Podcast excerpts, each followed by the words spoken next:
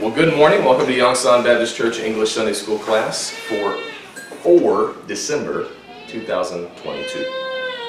The year is almost up. We are now in our third lesson in this new series on Bible reading.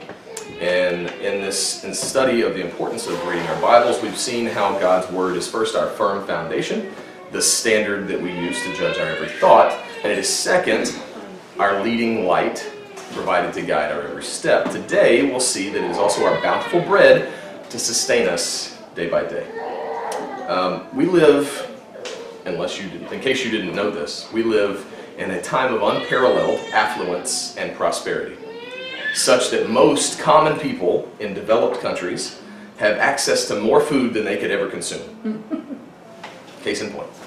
We have developed curing processes, refrigeration processes, and even the ability to process and package food so that it's stable for decades.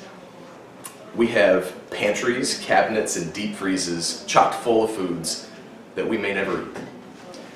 We have grocers, we have markets that are open 24 hours, year round, and we not only have restaurants that will feed us full meals, but buffets that will give us all we want and more than we could ever need and what wonders of modern civilization, we say. In fact, we have advanced as a civilization to the point that we have so much, we take it for granted. In fact, we waste it. Now, in the name of safety or health or preference or convenience, we actually throw away more food than we do any other single type of material especially at those buffet restaurants. I can't speak for South Korea, I didn't look up their statistics, but the United States Department of Agriculture, or USDA, and the Environmental Protection Agency, or EPA, both estimate that the United States of America wastes between 30 and 40% of its food supply. That's over 130 billion pounds of food that's worth over 160 million dollars. Wait for it every year. Every year. But for most of the history of man, it has not been so.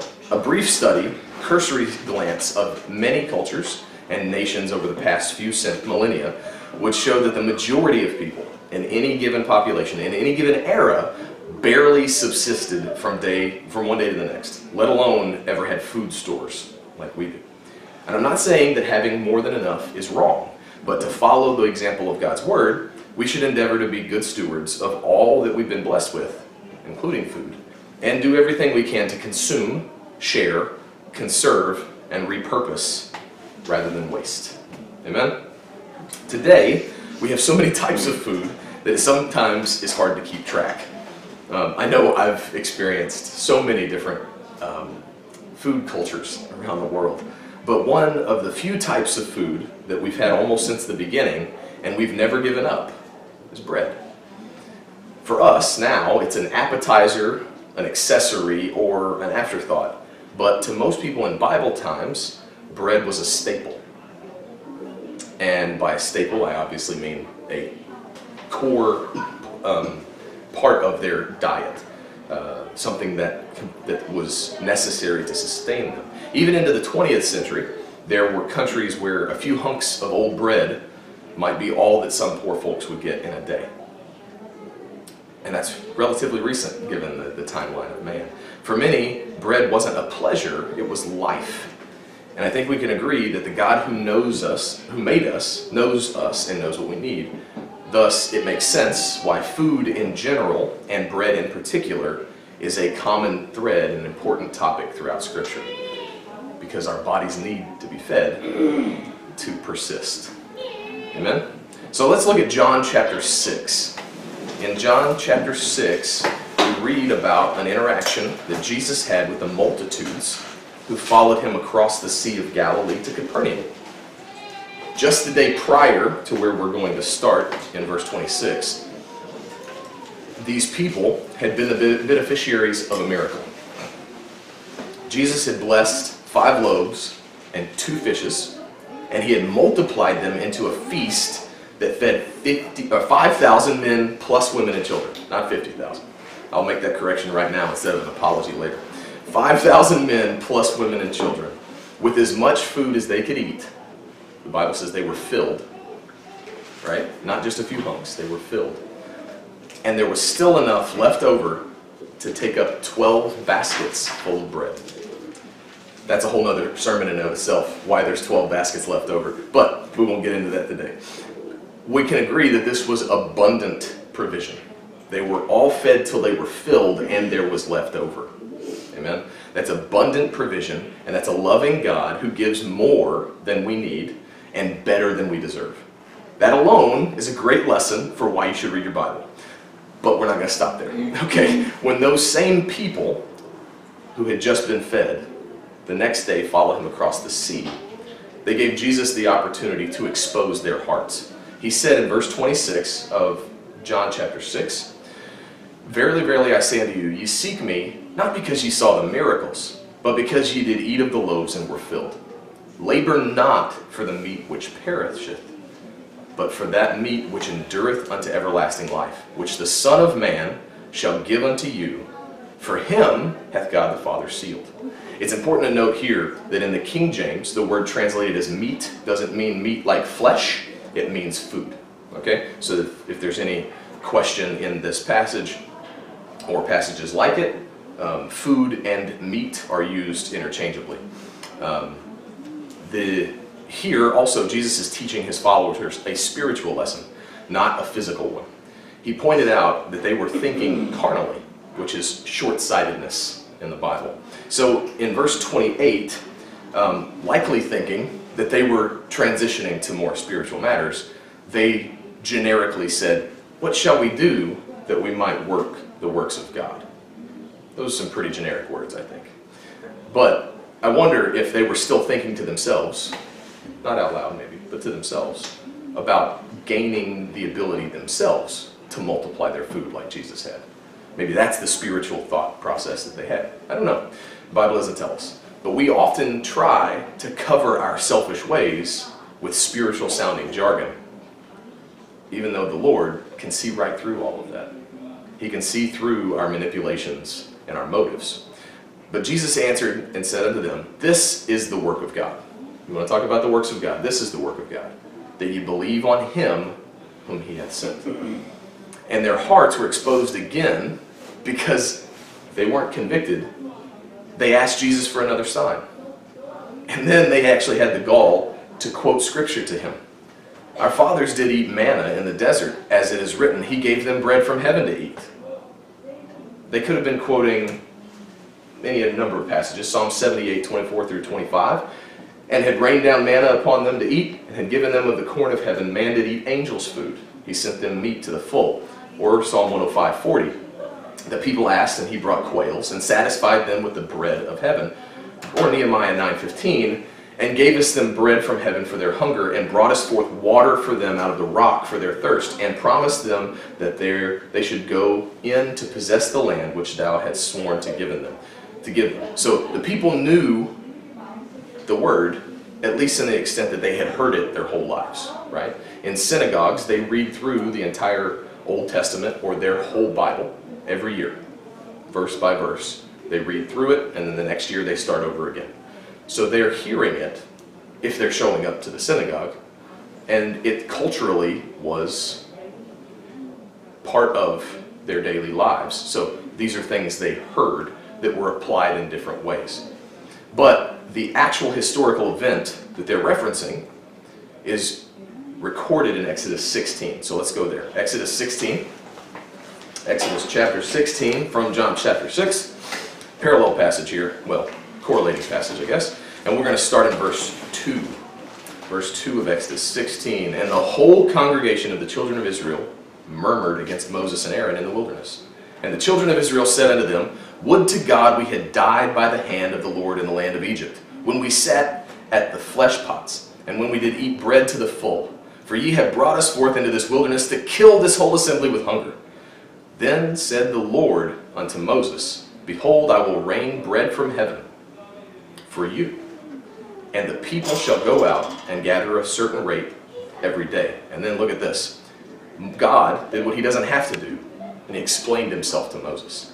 God would give them what they wanted, but the provision came with a condition. The end of that verse is That I may prove them whether they will walk in my law or no. So God kept his word, as he always does. And the next morning, when the dew evaporated, there in the wilderness, something was left behind on the ground. Verse 15 says, And when the children of Israel saw it, they said one to another, It is manna, for they wist not what it was. And Moses said unto them, This is the bread which the Lord hath given you to eat.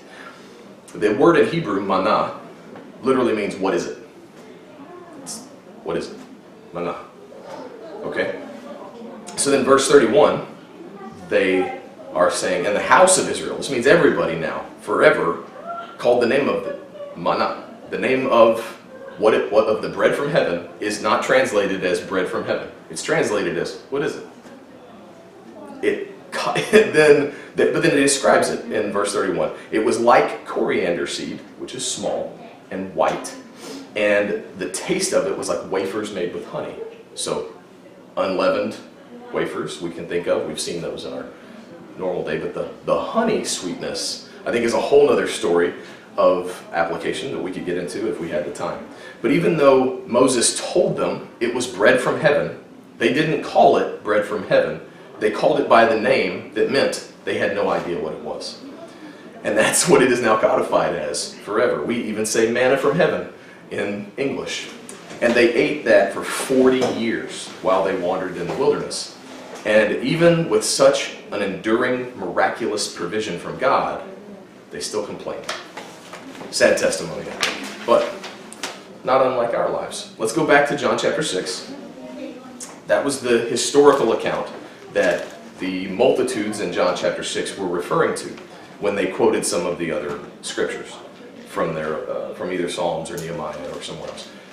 But back in John chapter 6, that account of the Israelites getting manna in the wilderness was where the discussion was going with Jesus, and the people made a correlation between Jesus multiplying the loaves and God sending manna.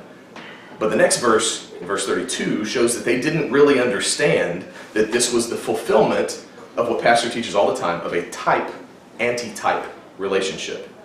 In the Old Testament, there were people and things and, and happenings that happened or lived or were given as a type of what was to come, right? It's a picture of what is to come. It is not the thing, but it points to the thing. And then the antitype is the theological term for the actual thing that the type was pointing to. The manna and Jesus was a type anti-type relationship, but the people didn't get it. Okay? Then, look, back one. Right. then Jesus said unto them, Verily, verily, I say unto you, Moses gave you not that bread from heaven, but my Father giveth you the true bread from heaven. For the bread of God is he which cometh down from heaven, and giveth life unto the world. Then said they unto him, Lord, evermore give us this bread. That reaction is similar to the woman at the well, right? There's a very similar reaction. Give me this water that I don't have to come back here and draw more water. Give us this bread that we might live forever and not have to make more bread, not have to seek more bread, not have to go hungry. Moses knew what God was doing, though. All the way back in Deuteronomy, that I skipped to a minute ago, he told the Israelites what God was doing, and he codified it in Scripture. And thou shalt remember all the way which the Lord thy God led thee these forty years in the wilderness, to humble thee and to prove thee, to know what was in thine heart, whether thou wouldst keep his commandments or no, like we talked about in Exodus. And he humbled thee and suffered thee to hunger, and fed thee with manna, which thou knewest not neither didst thou fa- the, did thy fathers know. You didn't know what it was, you called it manna. But uh, God humbled them. God let them be hungry, and then God gave them what they needed. But the purpose of this process, of this test of what they went through in the wilderness, is at the end of the verse that he might make thee know that man doth not live by bread only, but by every word that proceedeth out of the mouth of the Lord doth man live. Moses got it. The Israelites didn't get it. Jesus got it, but the multitudes didn't get it. Okay? He let them be hungry. Then he fed them with Wonder Bread, the original Wonder Bread, so that they would learn that it's the Word of God that gives them life. The Word of God gives us life. Amen? That's a pretty good reason to read your Bible. Amen. And then if you look at Matthew 4, 4, and Luke 4, 4, correlating passages in the Gospels, it shows us that Jesus quoted this very scripture to Satan when he was tempted in the wilderness. And that's a temptation in the wilderness that Jesus passed. 40 days in the wilderness of temptation, hungry and weak, compared to 40 years in the wilderness with temptation, hungry and weak.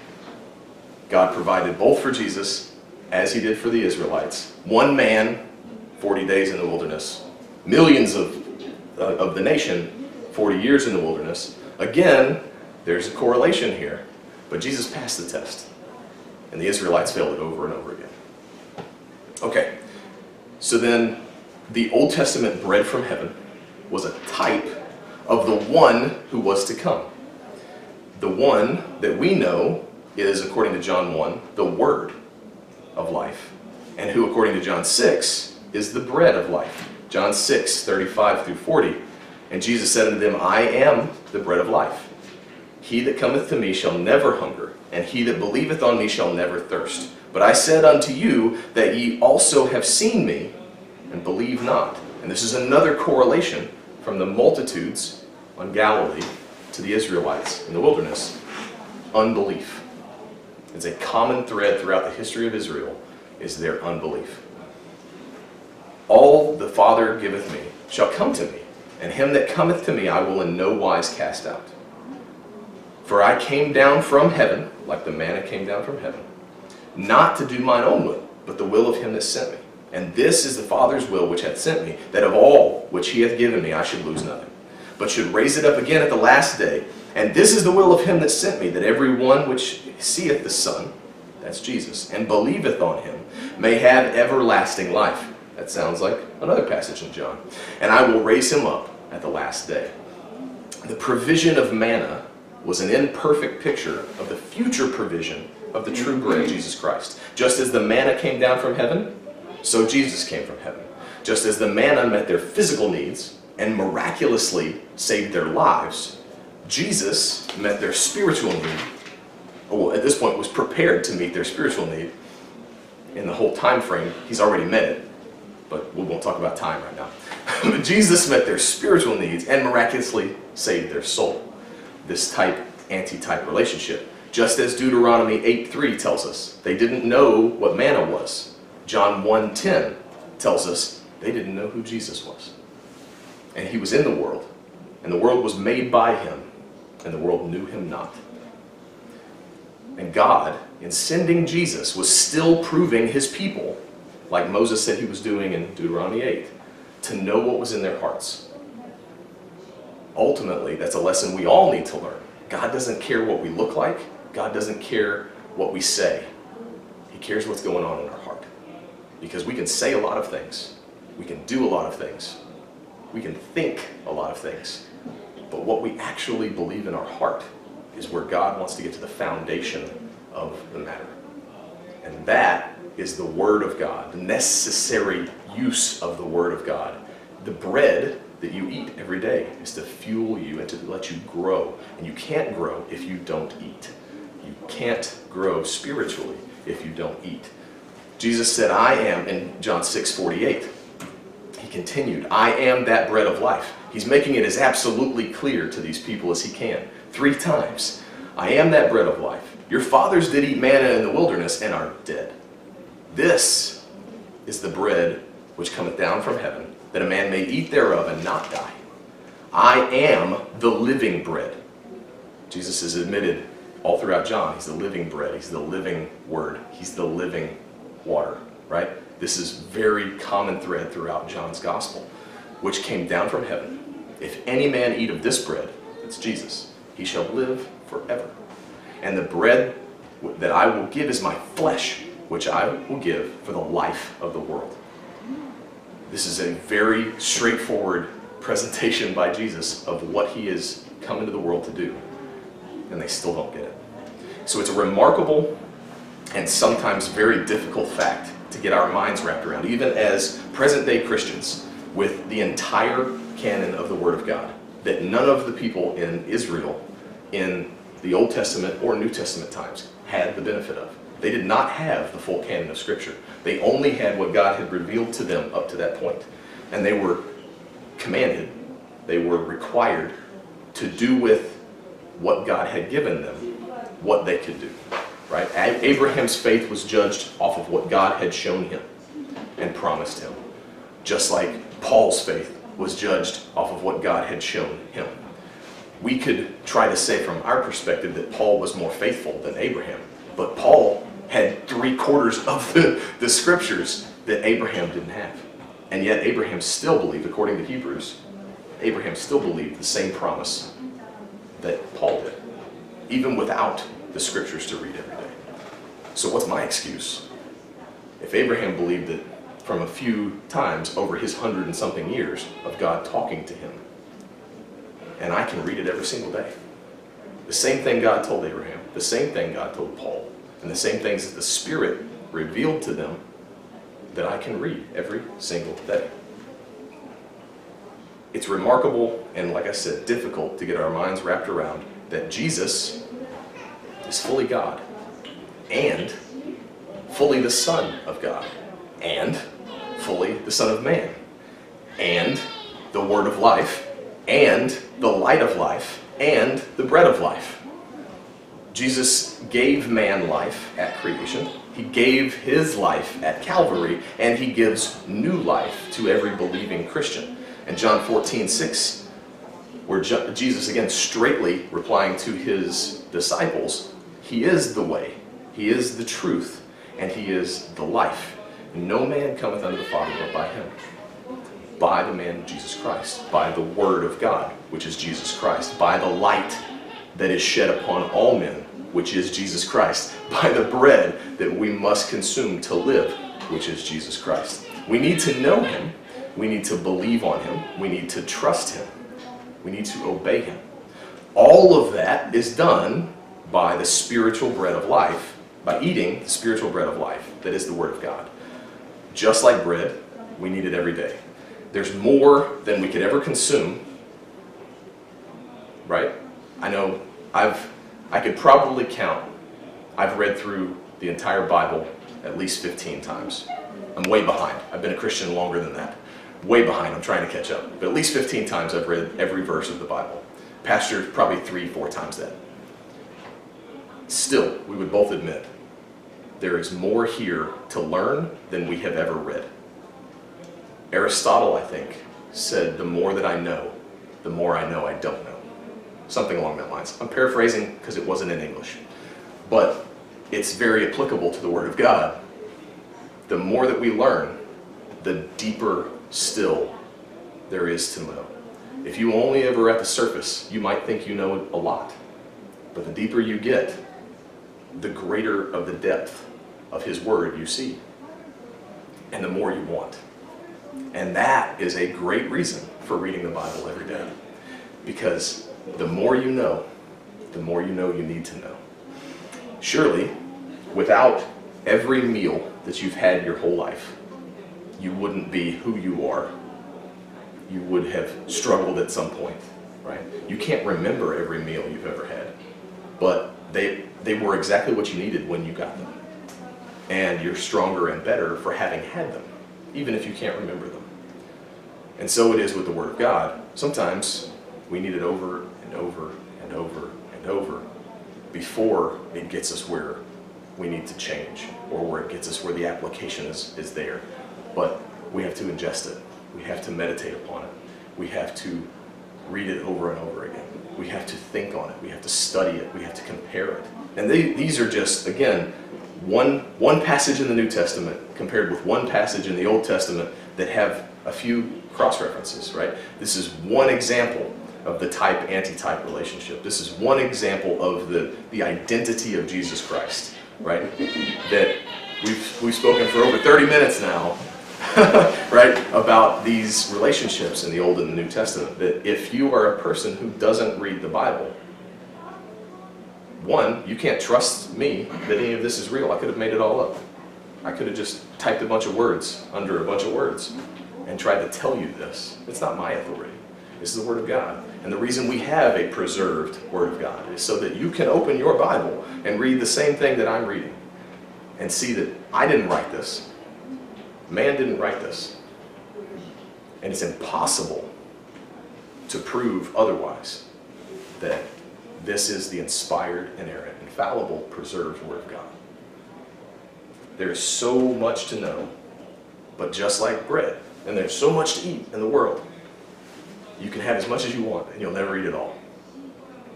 You can have as much as you want and you'll never eat it all. But we need to be eating it. We need to be reading it. Read your Bible every day and thank the God of heaven for providing such a costly, miraculous, priceless bounty for your heart and soul. Amen? And remember, I was challenged this week to think of this in a different way. The memory verse, Psalm 119, 89 through 90. Forever, O Lord, thy word is settled in heaven. Thy faithfulness is unto all generations. Thou hast established the earth, and it abideth. And if you think about John 1, that Jesus is the word, that means that Jesus is forever settled in heaven as well. And that should give you great faith in him and in your eternal destination if you are a Christian. All right, let's pray, and then we'll get to the service. okay, Thank you for your attention. Almighty